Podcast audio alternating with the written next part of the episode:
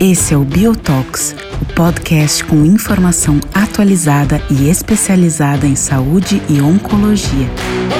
Este episódio tem apoio da It Sankyo. Olá a todos, bem-vindos a mais um Biotalks.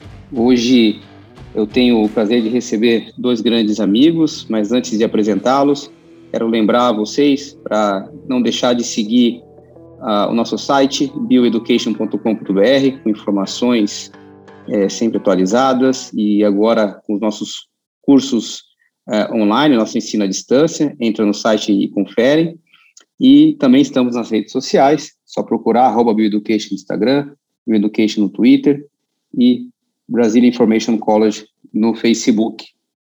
E, uh, aproveitando então essa propaganda digital, é bem no tema da nossa nosso bate-papo de hoje, não vou falar que é uma conversa, é um bate-papo, porque entre amigos é sempre bate-papo. Uh, vamos conversar sobre os prós e contras da, do uso de redes sociais ou mídias sociais, especificamente na oncologia. E para a gente bater o papo sobre isso, de maneira muito tranquila, eu tenho o prazer de receber é, meu amigo e meu chefe, Dr. Andrei Soares, oncologista clínico da Oncoclínicas, CPO, e do Hospital Israelita Albert Einstein, e também um grande amigo de longa data, Dr. Diogo Rosa, diretamente do Rio de Janeiro, também médico oncologista da Oncoclínicas, e também um dos fundadores do podcast de grande sucesso Ideias em Saúde. Meus amigos, muito bem-vindos, é, é um prazer receber vocês, e antes de vocês darem boa noite, eu quero só dar alguns números né? Uh, hoje a gente, é, segundo um levantamento de uma empresa chamada eMarketer, mais ou menos um bilhão e meio de pessoas no mundo estão conectadas em alguma rede social. Né? Uh, ou seja, tem pessoas em qualquer parte do mundo, através do seu celular, é muito fácil hoje, acessando qualquer tipo de informação em diversas redes sociais ou na rede social que mais lhe convém. Uh, a gente tem, então, uma população extremamente conectada, principalmente jovens, adultos jovens, mas também temos é, já essa conexão também em pessoas de mais idade, que agora estão extremamente é, interativas, digamos assim. Então, a informação está difundida, né? A gente costuma dizer que nem sempre informação de qualidade, mas a informação está difundida é, em todas as redes, e no caso específico da medicina, quando a gente pensa principalmente no famoso Dr. Google, né? Então, o Dr. Google, o paciente coloca o seu diagnóstico, o seu sintoma ali, e aí ele acaba direcionando, às vezes, para alguma rede social, ou às vezes para algum site específico. Então, a conversa é justamente essa. Como que nós, médicos na oncologia, podemos nos comportar nesse ambiente tecnológico atual e levar para os pacientes, até para os nossos colegas, uma informação de qualidade, de credibilidade. Então, queria começar com você, Diogo. Uh, boa noite, obrigado por aceitar o convite. E como que você está vendo hoje é, esse mundo extremamente conectado, esse mundo interativo, uh, o papel, não vamos falar de uma rede social específica, mas das redes sociais em si, uh, tanto no comportamento médico da oncologia, assim como uma fonte de informação, é, uma fonte de busca para os pacientes. Obrigado, Diogo. Olá, Sabino. Olá, Andrei. Olá a todos que escutam aqui a Bioeducation. Obrigado pelo convite, parabéns pelo podcast. Prazer estar aqui com vocês. Sabino, essa sem dúvida é uma discussão muito interessante, porque é inegável que as redes sociais hoje ocupam um papel importante na nossa vida. Como você falou, é, você tem um percentual razoável da população mundial que está, de alguma forma, conectada, né? E usando as redes sociais, acessando as redes sociais naturalmente as redes sociais elas migraram para um modo comercial. Então, se vocês forem lembrar lá atrás dos precursores lá da, das redes sociais, né, a gente tinha aquelas aqueles, aqueles aplicativos de mensagem que a gente usava no celular, no computador ainda, ICQ, é, que a gente ali você já via eventualmente um anúncio ou outro. A grande rede social que inaugurou essa nova era foi o Orkut, que tinha também anúncios comerciais. Depois, Facebook, Instagram, o WhatsApp em breve vai ter também. Então, é, anunciar em rede social é uma coisa comum. É, a gente começou a ver uma migração de marketing médico para as redes sociais também, que certamente é uma coisa que era ia acontecer em algum momento. É, e aí a gente vê, a gente começa a ver no, no, oceano, né? Você vê de tudo, né? Você vê lixo e você vê ouro. Então, a gente começou a ver muita gente, eventualmente, é, se promovendo, promovendo saúde, promovendo conhecimento médico, mas se promovendo também. E aí eu acho que é interessante essa nossa discussão hoje, porque o quanto que, que isso é necessário para um médico hoje estar tá inserido no mundo, assim como uma pessoa, a gente pessoa física, tem que ter uma rede social para poder interagir com os outros, mas e por outro lado para um médico, pessoa jurídica, por assim dizer, e a gente pode discutir até, até se vale a pena separar uma coisa ou outra, é, vale a pena também ele estar tá, é, se promovendo dentro das redes sociais para poder promover o seu trabalho também. Acho que essa, é, esse papel, a, a, parte dessa conversa a gente tem que ter também o quanto que tem ética, tem responsabilidade, tem ciência, isso tudo passa muito por essa discussão. Excelente, Diogo. Andrei, nessa linha que o Diogo comentou, é, quanto que a gente entende que uma informação no ponto de vista da oncologia específica, ah, os colegas que têm aí, que são ativos em redes sociais, o quanto é possível de diferenciar o quanto é promoção pessoal ou é promoção de informação de qualidade, é, promoção à saúde e de levar ao paciente ou a quem quer que procure essa informação de qualidade. A gente consegue é, dosar, é, eu acho que a linha é muito tênue aqui, mas você acha que é possível a gente dosar? Você consegue enxergar isso? Sabino, de novo, obrigado pelo convite. Sacana da parte da chefia aí. E obrigado, é um prazer estar aqui contigo, com o Diogo, realmente é bate-papo que é entre amigos. Eu acho que esse é o grande desafio, né, Sabino? Tinha que ter aquele selo de qualidade, né, de, de quem produz algo, de quem faz algo, né, é, devia ter ali a checagem que a gente fala, né, fake news, não fake news, o que que tem. A gente tem visto muito esses problemas, até mesmo agora nas discussões de Covid, né, não é o que a gente vai falar aqui de, de câncer, mas assim, a gente realmente viu a dificuldade e o problema que é é, a mídia social. Nós, nós demos vozes, nós temos os dois lados aqui, né? Nós demos vozes para as pessoas muito boas que querem fazer avisos, que querem trazer informações, seja para paciente, seja para o que for, ou discussões médicas, e também demos vozes para as pessoas que só querem o marketing médico, que só querem encher o consultório, independente da ética e da qualidade do, do, da prestação de serviço para com a população. Eu acho que, infelizmente, a gente não tem Uh, e é muito difícil a gente, aqui você pode separar duas, dois pontos importantes. Quando a gente fala de médico vem do médico, é relativamente mais fácil a gente achar é, informações de qualidade, uma vez que você tem mecanismos de procurar a referência daquele médico. Então, eventualmente, aonde ele realmente trabalha, se ele trabalha, onde ele diz que trabalha, se tem algum conhecido, eventualmente a checagem numa sociedade para ver se ele tem um título de especialista naquilo que ele fala que ele é. O médico ele sabe chegar nesses meios para tentar confirmar se a informação de que está vindo ali é de realmente alguém que faz algo, né? A gente consegue entrar no lápis da pessoa, ver se publica, não publica. Então a gente tem como tentar confirmar um pouco. Então acreditar nas pessoas basta a gente olhar, né? Uh, para o público leigo isso é um perigo muito maior, eu diria, né? E acho que aqui é o grande perigo da mídia social. Nós damos vozes para muitos loucos, né? E, e, esses não tem ninguém que consegue fazer a checagem. Então, as informações para pacientes, muitas vezes feitas de maneiras individuais, são um perigo.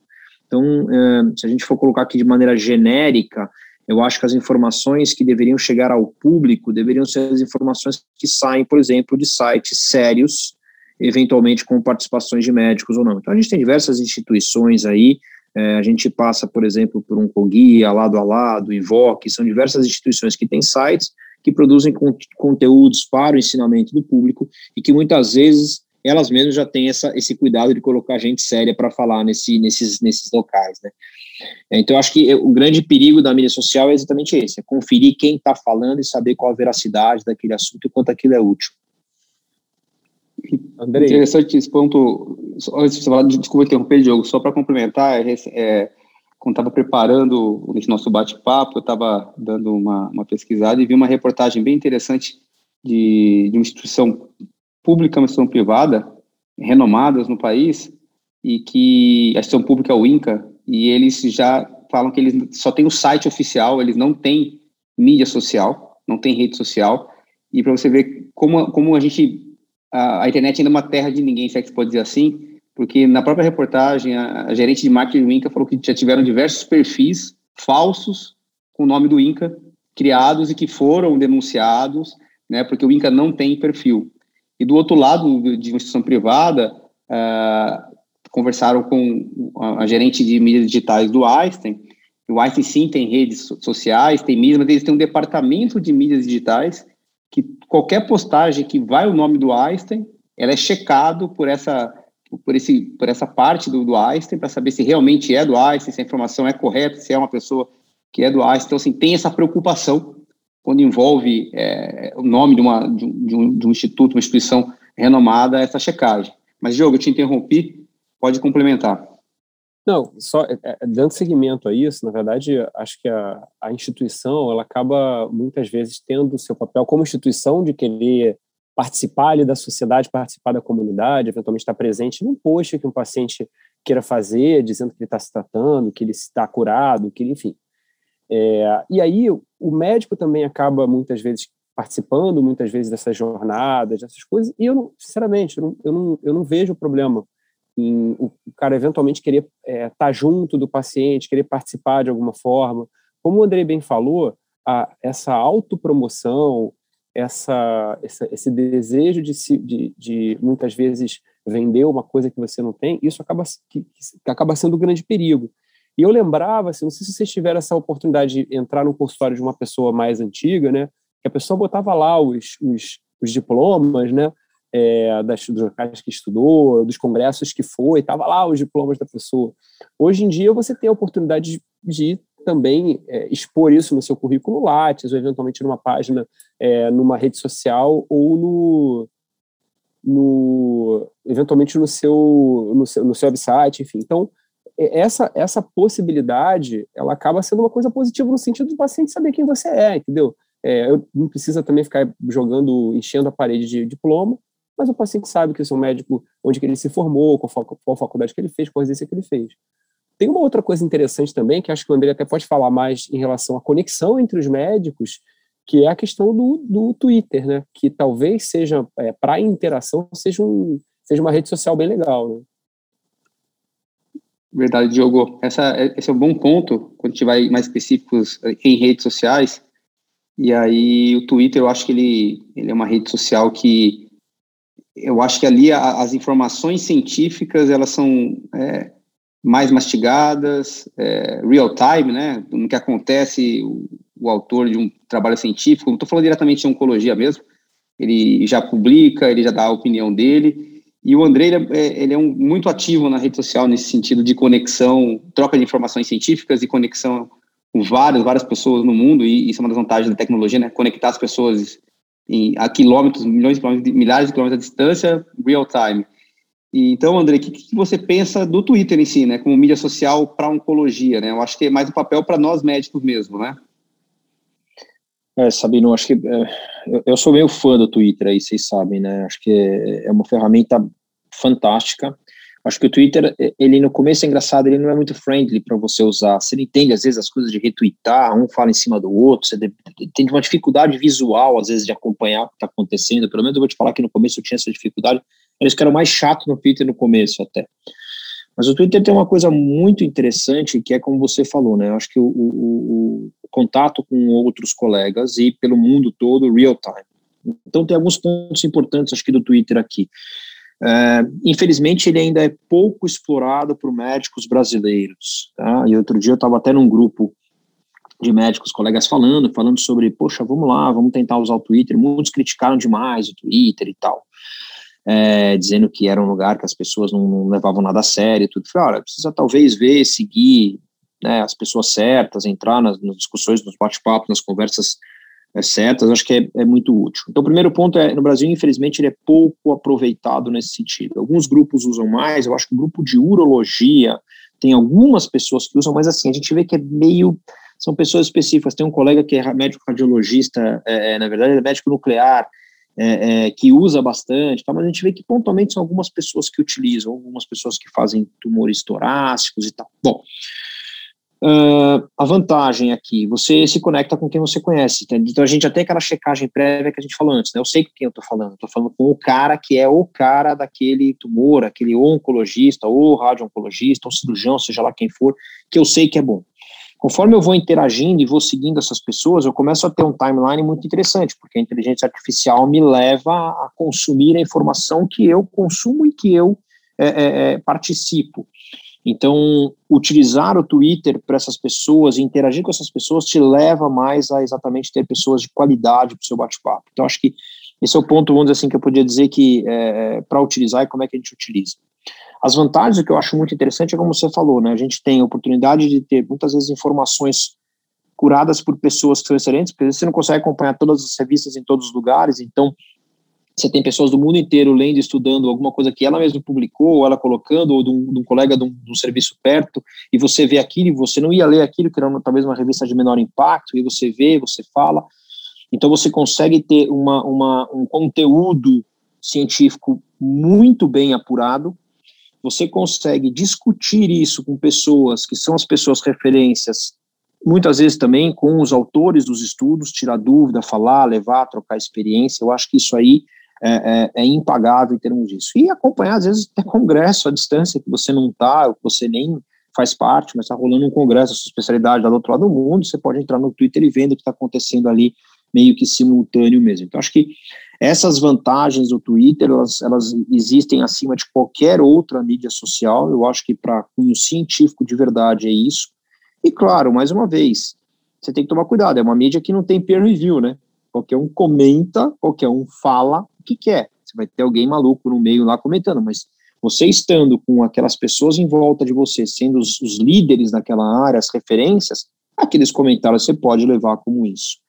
E por último, eu posso falar por mim, eu fiz bons contatos pelo Twitter e passei a fazer, eu digo, amizades, a gente entende aqui amizades, não pessoas que frequentam as nossas casas, mas assim, fiz contatos muito positivos pelo Twitter com, com colegas do mundo inteiro, que hoje, quando encontro em eventos, a gente conversa, se fala, e digo que surgiram diversos convites para participar de eventos fora, escrever artigo, é, é, participar de, de, de, desenhos de estudos clínicos internacionais em contatos que eu fiz no Twitter. Então, eu realmente acho que é uma ferramenta bastante especial aí para a gente acompanhar da parte médica é, no nosso dia a dia.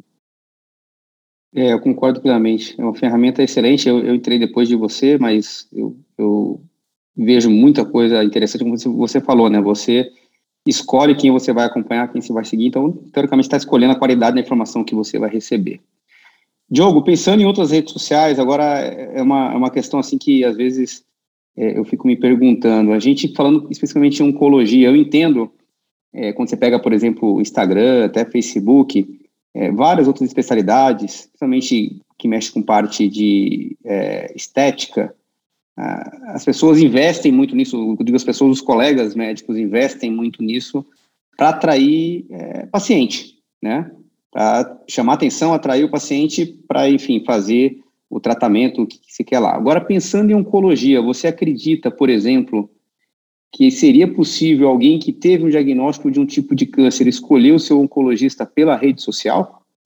Né? Eu, eu assim, ou você acha que... Eu, porque eu não consigo ver esse paciente com um anátomo patológico na mão e indo ao Instagram e falando, não, é doutor Diogo, Rio de Janeiro, ah, vou nele. Você me entende? Eu acho que na oncologia, eu, acho, eu penso que 100% dos pacientes vão vir referenciados ou por um outro paciente ou por um outro colega. Qual é a sua impressão sobre isso?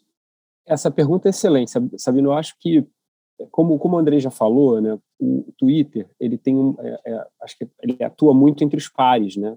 É, o Clubhouse é um pouco assim também, e você é rapidamente medido, pesado por, por aqueles ali, e aí você, você se você quiser enganar, você não vai conseguir, você vai ter que ficar ausente. O Instagram, ele, o Instagram, Facebook um pouco também, tem, é muito mais imagem, é muito mais atrativo, é muito mais dinâmico. É, ao meu ver, algumas outras especialidades médicas, como talvez dermatologia, alguma coisa de estética, talvez até algumas especialidades como oftalmologia, enfim, é, você possa ter aí um, uma interação, uma coisa mais simples. Mas como você bem falou, oncologia depende é uma, é uma, é uma rede de contatos que é estabelecida muitas vezes dentro de um hospital ou de, um, de, um, de uma instituição, ou o médico fala, eu quero que você procure esse médico ou essa médica.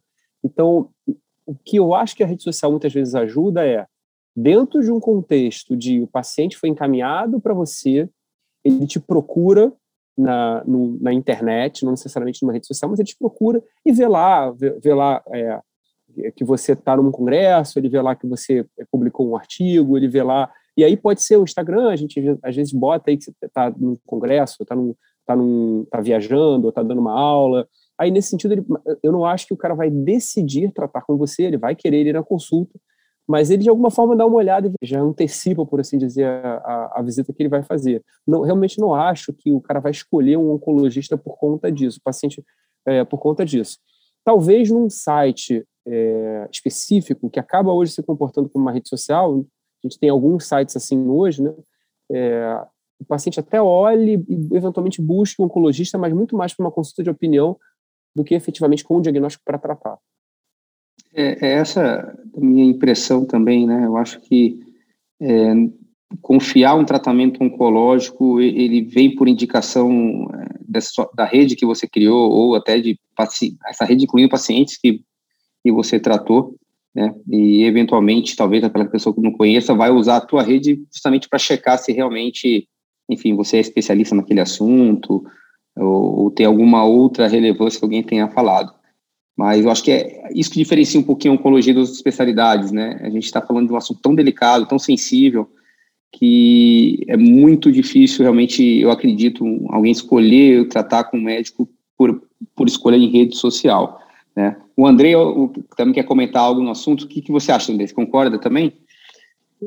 Eu concordo quase que integralmente com vocês. É, eu acho que, a, que esse tipo de mídia até atrai alguns pacientes, sim, como o Diogo falou para o consultório. A gente tem um colega que é muito ativo em, em mídia social, que fala muito para pacientes.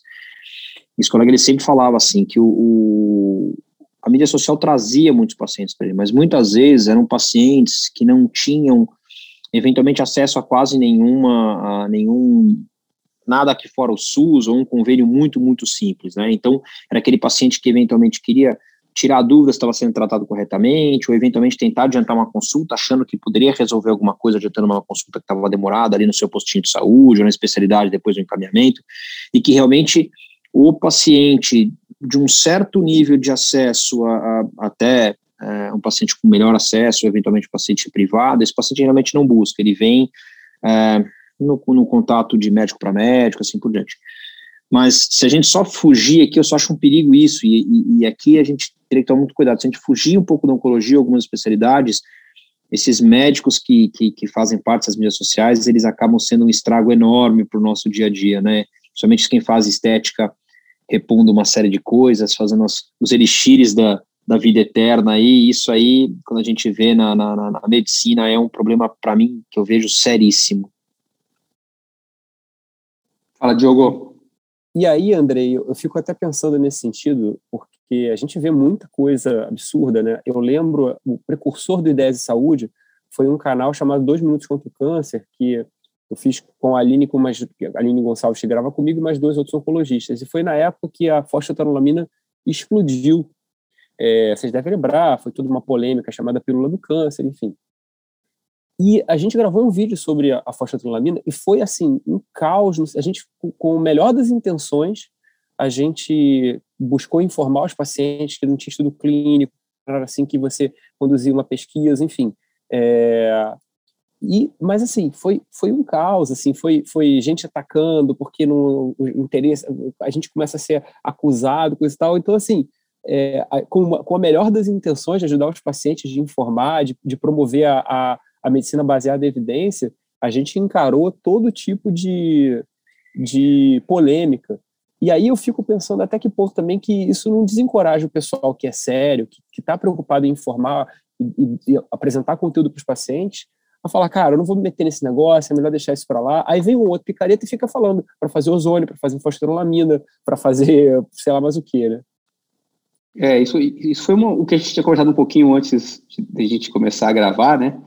que a gente também entende que se a gente não ocupar esse espaço, a gente dá espaço para que quem não tem aí uma boa índole ou bons motivos, né, e não tem informação, é, acabe divulgando e difundindo informação é, de não qualidade, né? Não é isso também que você pensa, André?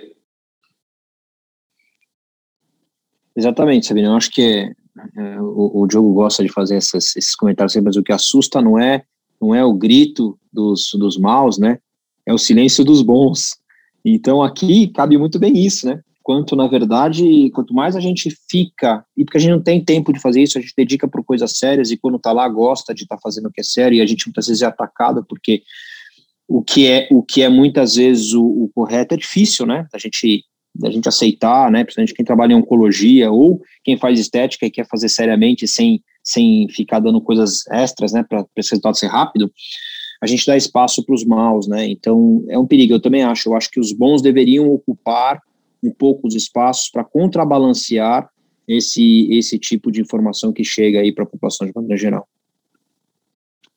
Muito bom, Andrei. Diogo, uh, falando ainda de redes, de mídias sociais específicas, é, falamos com o, Andrei, sobre Twitter e qual que é o seu pensamento sobre o LinkedIn, né? A gente, lembrando que o LinkedIn é uma, é uma rede social aí é, basicamente criada para conectar pessoas com uma certa é, relação em comum na sua profissão ou nos seus interesses profissionais. Então, eu entendo que é uma rede basicamente de contatos de trabalho, para quem está procurando expandir essas redes de contatos, não acho que seja uma rede que tem ali pessoas buscando algum serviço para ser atendido, e sim para se contratar ou para eventualmente fazer uma proposta.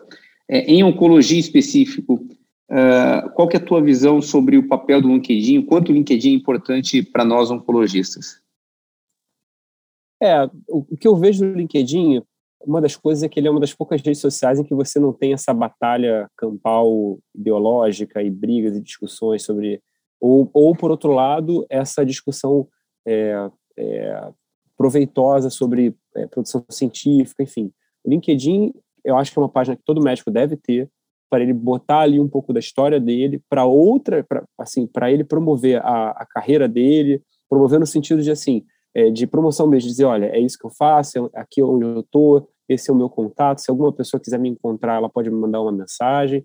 É, não acho que seja uma rede social em que o médico precisa produzir muito conteúdo técnico. Eventualmente, é, eu coloco no meu LinkedIn, por exemplo, alguma coisa sobre a minha visão do mercado de saúde, a minha visão sobre o que, que eu acho modelos de negócio de saúde, mas a gente não vê no LinkedIn, por exemplo, as pessoas falando sobre discussão de artigo científico. Eventualmente você vê alguém dizendo que publicou um artigo científico, mas não discutindo sobre o artigo científico. Aí ele vai para uma outra para uma outra rede. Mas como você bem falou, é, nesse mundo de conexões, o LinkedIn ele é muito bom para isso. Olha, eu preciso conectar com essa pessoa aqui e eu descubro por acaso que o, o Sabino ou o Andrei, outra pessoa, tem uma conexão com essa pessoa. Andrei, você pode me colocar em contato com essa pessoa, Sabino? Você pode falar com ela que vai ser. Isso, isso é um valor que, ao meu ver, para o LinkedIn é, é muito interessante, porque na maioria das outras redes sociais, você sabe que fulano segue ciclano. Mas para você conectar com alguém no LinkedIn, tem que ser uma coisa de, de mão dupla. Então você sabe que aquela pessoa está conectada com a outra e ambas se conhecem. Então você é mais fácil de você criar uma, uma outra sinapse, uma outra conexão usando o LinkedIn. Andrei, uh, qual a sua visão agora sobre os, os, os sites com informações é, de qualidade, é, mastigadas, digamos assim, uh, e que, que tem, a gente tem sites bem interessantes no Brasil com muita informação boa, de qualidade e procedência, principalmente para o paciente e para os familiares dos pacientes que estão em tratamento e que também sofrem a mesma dificuldade dos pacientes, né? É, qual, qual a sua dica aí é, sobre os sites, alguma sugestão de site que para ser visitado? Então, Sabino, como a gente já comentou, na verdade eu acabei falando até no início, né, eu acho que os sites desses, desses grupos que fazem eh, advocacy, né, uh, para os pacientes, são todos eles, de maneira, de maneira geral não, todos eles são fontes confiáveis de informação, são feitos por pessoas sérias e muitas vezes são alimentados por médicos sérios, né. Então, como eu, eu falei, o, o, Instituto Lado a Lado é, é um grupo que faz um, um papel muito importante em termos de de advocacy para os pacientes, assim como o Oncoguia, assim como o Instituto Vencer o Câncer. É, esses talvez sejam os principais que a gente pode estar comentando aí para os pacientes.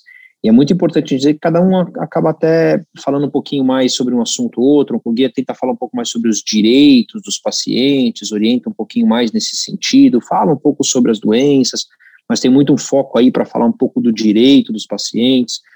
O Instituto Lado a Lado, por outro, por outro lado, é, ele acaba falando um pouquinho sobre awareness, sobre a doença, então começaram lá o movimento Outubro Rosa, Novembro Azul, então é mais para avisar a população sobre o câncer, né, a importância de fazer um, uma vida de, de, de estilo saudável, é, a importância de fazer exame de rastreamento e assim por diante. Quando você vai um pouquinho para o Instituto Vencer o Câncer, eles, agora mais recentemente, além de fazer o papel que é, o Lado Lado fazia, eles também estão com um papel agora um pouco também não igual ao Oncoguia em termos de, de orientação aos pacientes, em termos de do que o paciente pode ou não, mas diretamente brigando pelos pacientes, né, tiveram aí recentemente a, a discussão sobre o acesso das medicações via oral pelas operadoras, né, tentando derrubar o, o, o, essa loucura que a gente fez aqui, que é o rol da ANS, então eles trabalharam fortemente nisso. Então, são, são grupos muito interessantes. E eu acho que aqui também existem alguns, e que acho que podem, podem ser pesquisados pelos pacientes, que são os, os sites dos próprios serviços, como você bem colocou, de referência, né? Então, hospitais de referência, eh, sejam eles públicos ou privados, clínicas de referência. Então, uh, eu acho que esses sites eles também são feitos por pessoas sérias, com conteúdo sério. Muitas vezes não tem tanto conteúdo quanto os outros, mas eventualmente é uma fonte confiável né, de, de, de conteúdo. Por outro lado, recomendação de pacientes, como a gente estava falando aqui, então vou puxar rapidinho esse assunto. Gente estava falando sobre né, se o paciente chega, por exemplo, pelo Instagram ou chega por alguma mídia social especificamente. A gente tem alguns, alguns sites de busca, eu vou citar um especificamente aqui, que talvez seja o maior, é, é, para isso chama Doctoralia, que eventualmente eles fazem ali como se fosse uma página de mídia social, né, do médico, do que, que é o médico, onde é, onde atende, dá, o, dá eventualmente ou não os contatos do, do, do médico para marcar consulta ou não, mas tem um, um, cuidado que a gente tem que tomar aí com, com sites que nem esse, porque muitas vezes a busca por esses sites ela vem em cima de quem paga ou não paga, então você já tem a preferência do médico que paga para estar tá lá em cima, para colocar o telefone dele, para facilidade de, de marcar consulta e tal. Isso, quanto menos clique você dá, mais fácil é, né? O paciente olhar, ah, todo mundo é legal, esse é fácil, dar um clique, ele vai naquele, né? Então tomar um pouco de cuidado, porque assim, lá não depende tanto da qualidade, nada disso, e sim de quem está pagando. Eventualmente um comentário. Então, muitas vezes esses médicos que são, desses que a gente falou, são médicos de de muito midiáticos, muita mídia social, muitas vezes são extremamente agradáveis e eles conseguem cativar os pacientes, o que eu acho super importante, né, ser agradável e cativar o paciente, mas muitas vezes você precisa ser ético e ter técnica, né, e, mas acabam ganhando muito elogio porque acabam sendo extremamente carinhosos, e isso acaba alavancando os médicos para os melhores médicos, então não necessariamente isso é importante. E por fim, é, se alguém que não seja da área médica nos ouvir aqui ou não, a dica que fica é entre no site da sociedade que você quer em especialidade. No nosso caso, a Sociedade Brasileira de Oncologia Clínica. Você entra no site da SBOC, né, Sociedade Brasileira de Oncologia Clínica, você tem lá pesquisar o médico. Você viu o médico no, no Instagram, você viu o médico no site desse, você viu o médico no LinkedIn, aonde você viu o médico, coloca lá. Vê se ele realmente é um médico que tem certificado, se é especialista na hora que ele fala, quer dizer, você tem um mínimo de informação verdadeira sobre quem é aquele médico. Se ele tem o diploma dele valendo, né, a especialidade dele valendo, ou se não tem nem residência médica. Então, acho que isso talvez seja importante, é, é não só no site da SBOC, pode ser no próprio site do Conselho Regional de Medicina, São Paulo, do Rio, de Brasília, assim por diante. Boas dicas, Andrei, excelente, excelente. Diogo, estamos terminando nosso tempo aqui. E para a gente encerrar, é, mas sem deixar de falar, você vê aí algum papel para nós médicos e da oncologia está no TikTok, que é a, da moda do, dos jovens adolescentes? É, algum oncologista fazendo dancinha, algo do gênero, ou, ou, ou não? É, eu já vi, infeliz, infelizmente não diria, mas assim, eu já, eu já vi é, esse tipo de coisa. Eu acredito que assim, o TikTok é muito atrativo porque ele é muito visual, ele tem muito movimento e ele tem música. Então, isso, para quem gosta de programação neurolinguística, isso é tudo que você precisa para atrair a atenção. É, eventualmente, a gente vê, por exemplo, eu já vi, por exemplo, um vídeo de oncologista faz, sinalizando para fazer a mamografia. Por exemplo, aí era esse, dançando, apontando para um lado para o outro, dizendo tem tantos anos, já é mulher, vai fazer, vai procurar um mastologista, enfim. É, como você bem falou, assim, câncer é uma, é uma doença que envolve um certo, um, uma certa atenção, uma certa seriedade que muitas vezes pode não ser bem recebido pelo paciente.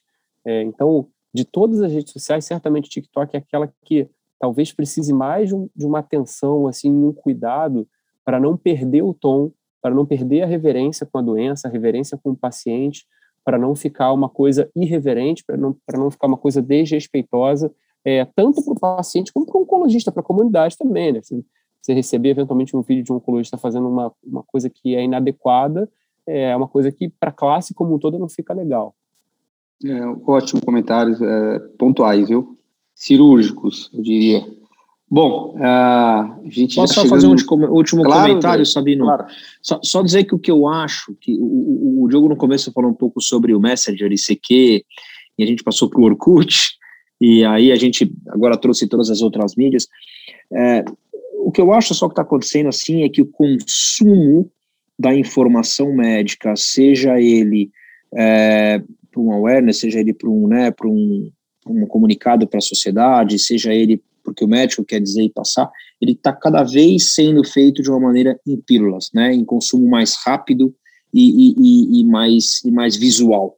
Então, a gente hoje, por exemplo, se eu fosse falar alguma coisa de, de site, eu acho que hoje, para um médico, um site é muito menos importante do que o Instagram, por exemplo, né, porque ele solta pequenos comentários, pequenas pílulas várias vezes por dia, aquilo fica na cabeça de quem ele quer falar, e é mais fácil, é visual, põe uma imagem tal, no site tem que ficar clicando, buscando.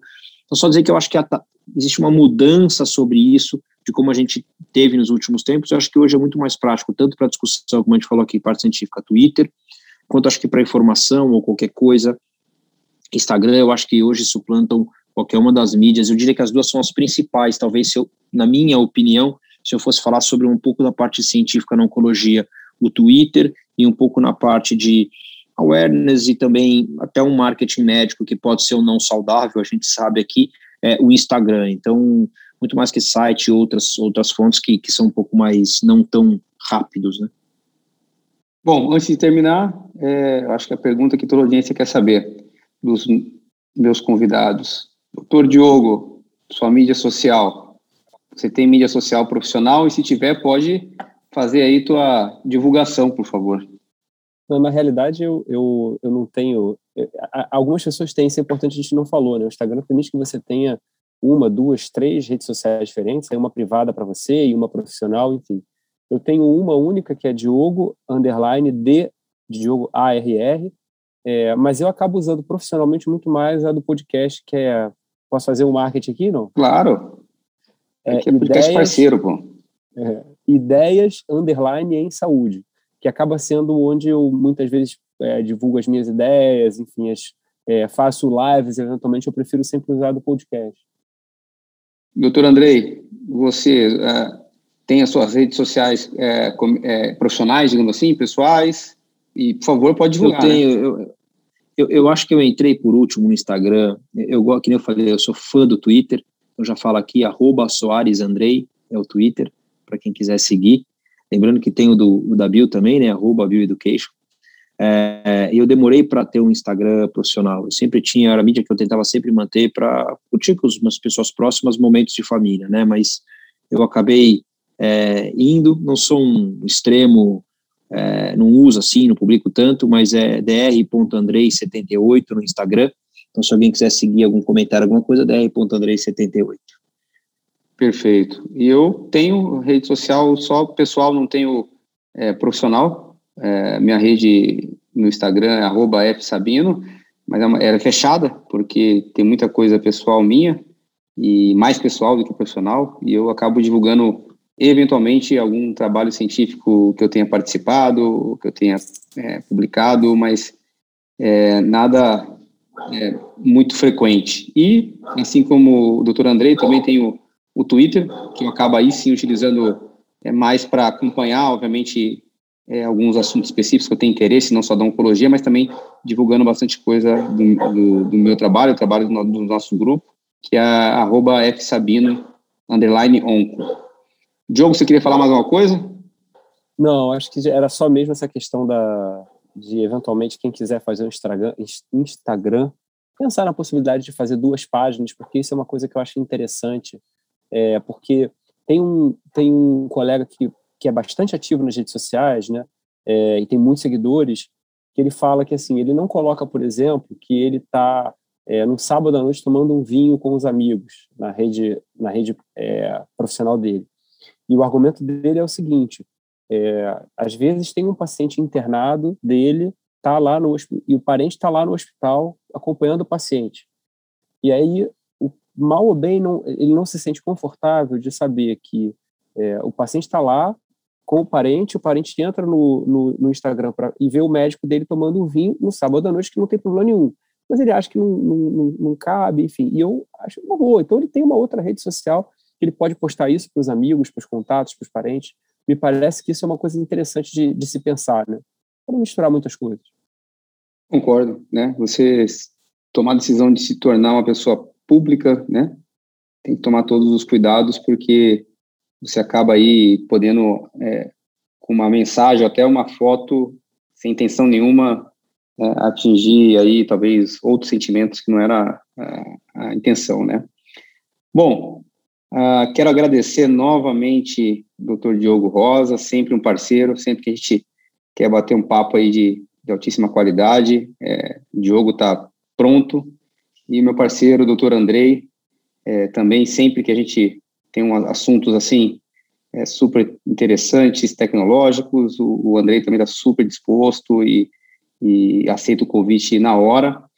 E em nome da Bio também quero agradecer a Daichi Santo, que é a, a apoiadora desse, desse Biotalks, né? E a gente vai ter aí na, nas próximas semanas outros podcasts também com o apoio da, da Ixi Sanco.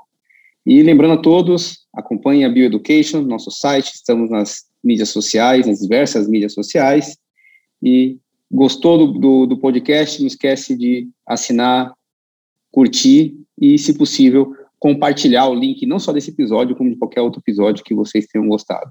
Muito obrigado e até um próximo Biotalks.